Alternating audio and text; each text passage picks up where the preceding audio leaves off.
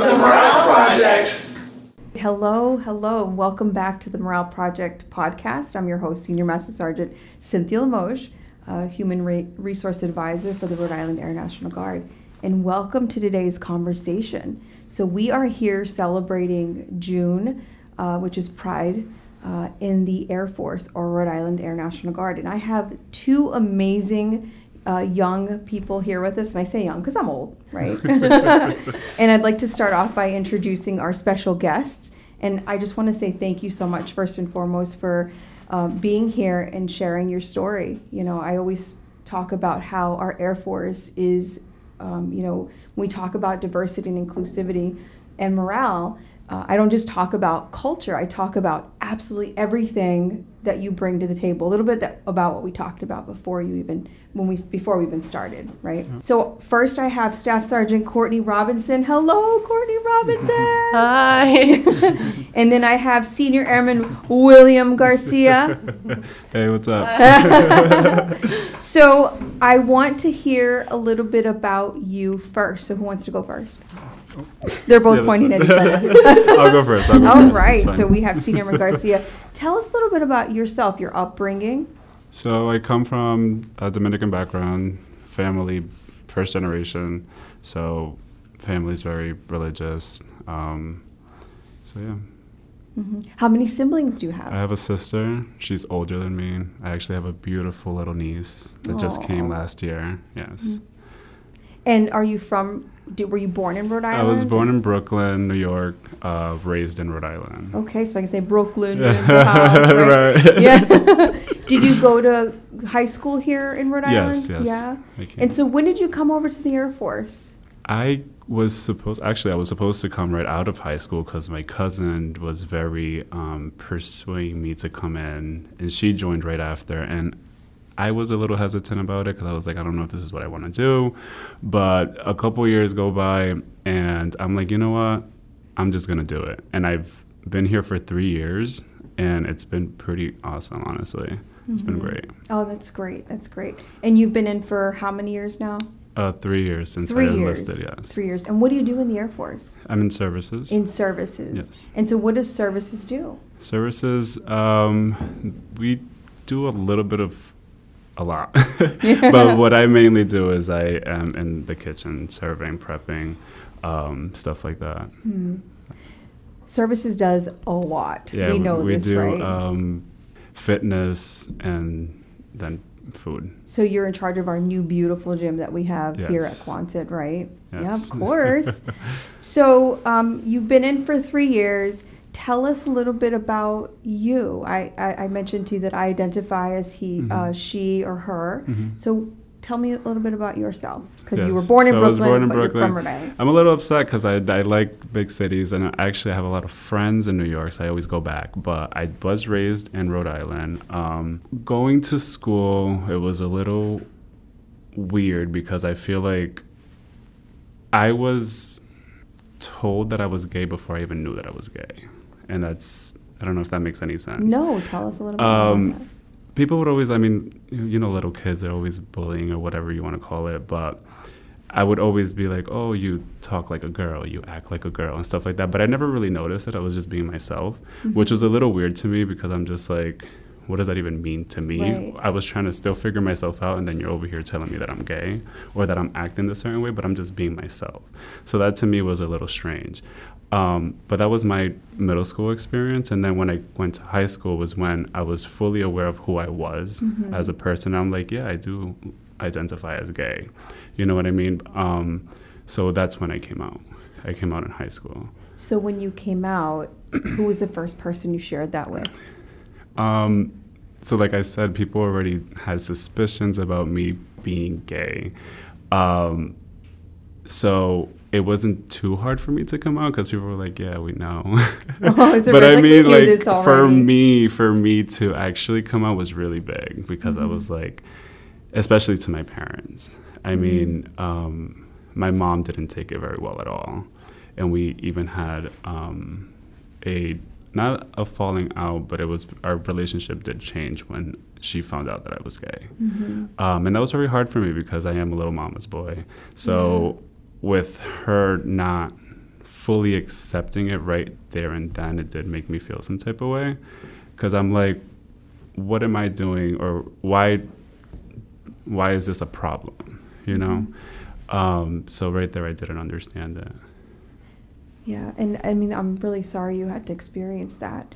How is your relationship now with mom? She's great. I mean, over the years, she has came around and she's been very welcoming to all my friends and my partner and stuff like that. So it's been very great for her to even, because I know some parents would not accept it, mm-hmm. but for her to even accept the fact that her son is gay, it was really, really great. So, thank you for sharing your experiences. You know, what do you feel like since you've been here in our unit or in the Air Force that you've experienced anything challenging? No, I mean, like I said before, coming, I was a little hesitant about it because I just didn't know how people, how accepting people were. Mhm. Especially, not, I mean, I just not knowing anything, you know, I just came here, I didn't even know um, how people's personalities and stuff. So I was just very, very reserved. Um, but people in my unit have been very welcoming. I mean, I'm not hiding who I am. Um, and I've never had a problem here. Everybody, like I said, everyone has been very welcoming. So it's been a really good feeling. I know the, the message that I preach at nauseum, and you'll mm-hmm. hear me say it all the time, is, you know, when, we, when I talk about diversity and inclusion, I talk based on a human level. Like starting mm-hmm. off as, you know, I don't care what you look like, I don't know who, I don't care who you are. We should all be treating each other with dignity and respect. Whether we agree or disagree with our belief systems, like we should be treating each other with respect, right? Right. So it always makes me feel good to hear that we're embracing you. We should. Yeah. You know, you're part of our family. Right. So Something that I um that I do want to like point out, not point out, but um I can see that the Air Force is trying, and the reason Mhm. why I'm saying that is because today I had um a SAPR, what was that? our a training, yeah. and it was really awesome to see. There was a scenario where they talked about someone being gay or someone being transsexual, whatever the or whatever the scenario was. But it was great to be to see that, Mhm. like in a room full of people, and then this is being on the slide, and everybody was seemed comfortable, you know. And so it was it was it was a good thing that we're being recognized.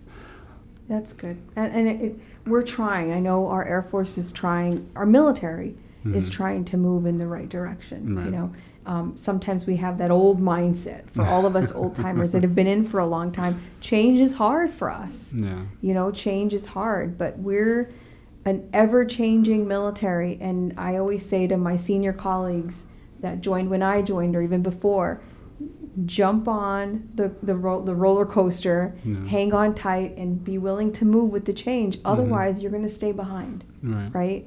And so, our goal is to be there to embrace and to encourage and to um, mentor and empower Mhm. everyone Right. equally and respectfully, right? Right. Yeah. So thank you. Um, and so, what would you su- suggest for anyone out there that is serving now in the service, Yeah. or even in the community that may hear our message today, um, to feel comfortable to come out and talk about and, and, and be who they are? You know. Yeah, I mean, I think it's very important. I just feel like just be your authentic self. Uh, people are gonna like you for who you are, and there's people that are gonna not like you, even if you are straight or gay or whatever you identify as. There's people that are gonna find something wrong, but it's not. You're not wrong being you. Right. You should always be you and be comfortable in who you are. Absolutely, absolutely. So thank you so much. Uh, You know, uh, and this we talk about you know embracing everyone.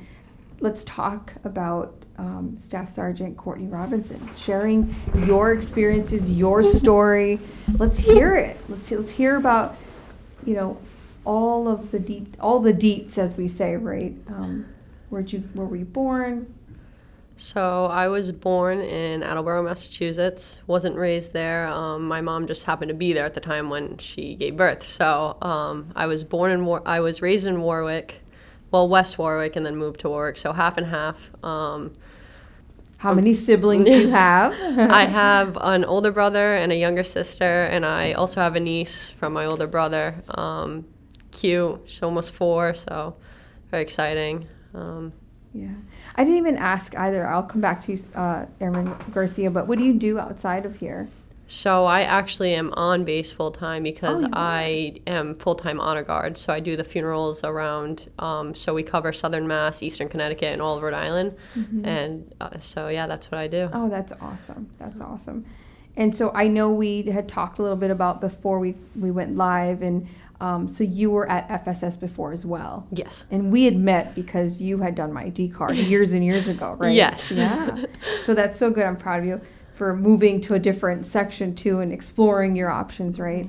Um, tell us a, a little bit about your military experiences.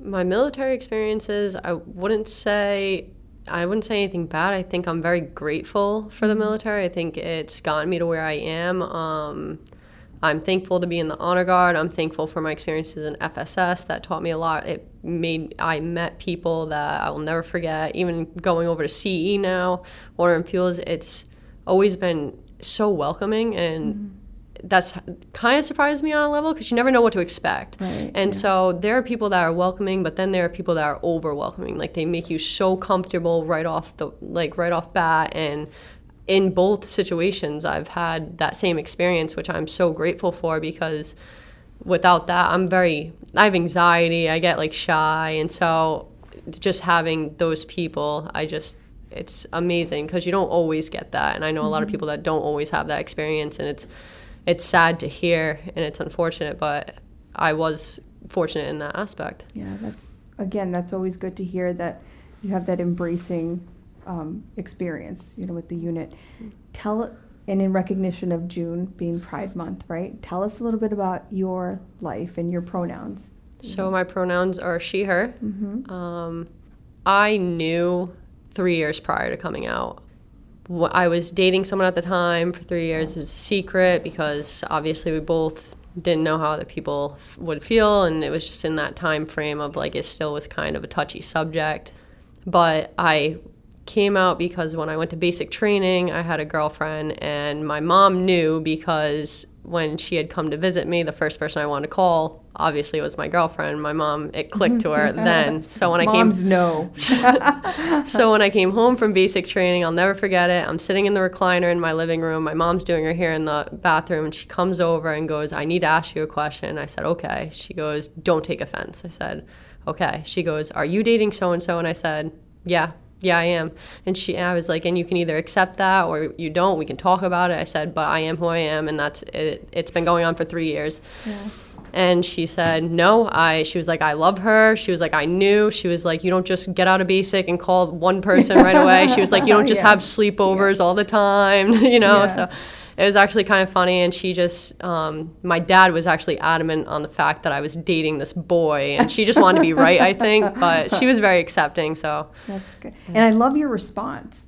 You know, when when mom like was asking for that validation, immediately Courtney's like, if you want to talk about it, this is what we're going to talk about. This is A, B, and C, right? Yeah. So if mom was ready to like throw those questions out, you're ready to answer them. I absolutely. I just I think I was in my head about it so much for that three years that I was just ready. I set my life up. I joined the military to go to school, and I set myself up to be dependent and not need anyone due to the fact of I knew this could be a problem. I in mm-hmm. my head I was like, if someone's not going to accept me, I'm not going to need you. Mm. So at the end of the day, I was.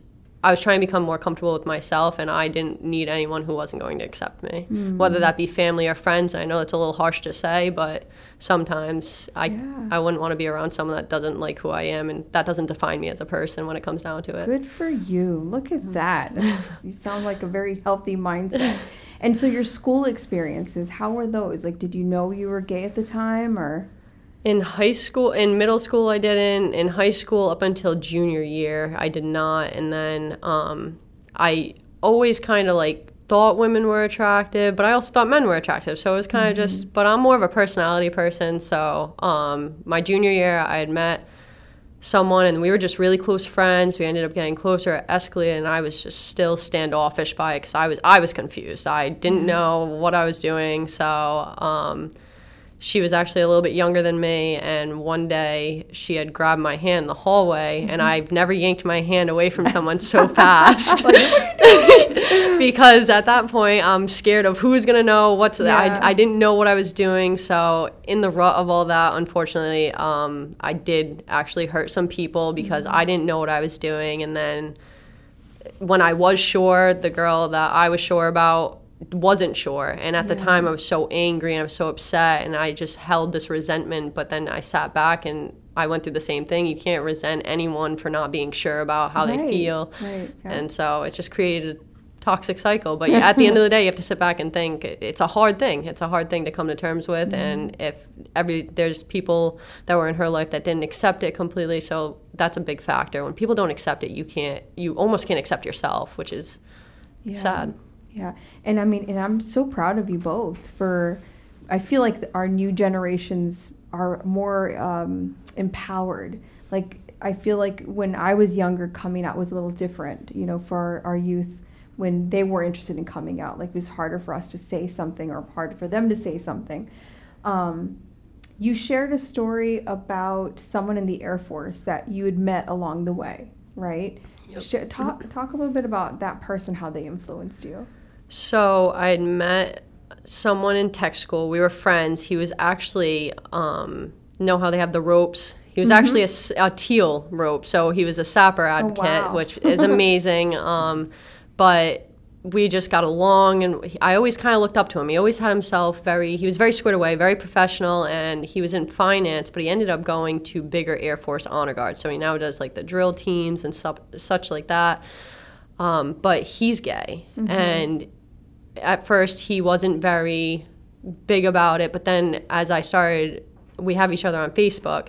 I started seeing all these posts as the year goes by years go by and he's he's completely out there with it. When pride month hits he is the first one to get up and say something post something. And he always does it in such a professional manner. Being on the big air force honor guard team you obviously have to carry yourself with that professionalism and he does it to a t. So um, i came across this post the other day and it was more or less it was a big rant. It was a rant about pride month and you you don't have to accept us or such like that but he went on and on about how there's still these people because what happened is the big air force page posted the pride um, picture with the girl with the half rainbow arm and everyone was commenting. A lot of people don't accept it still.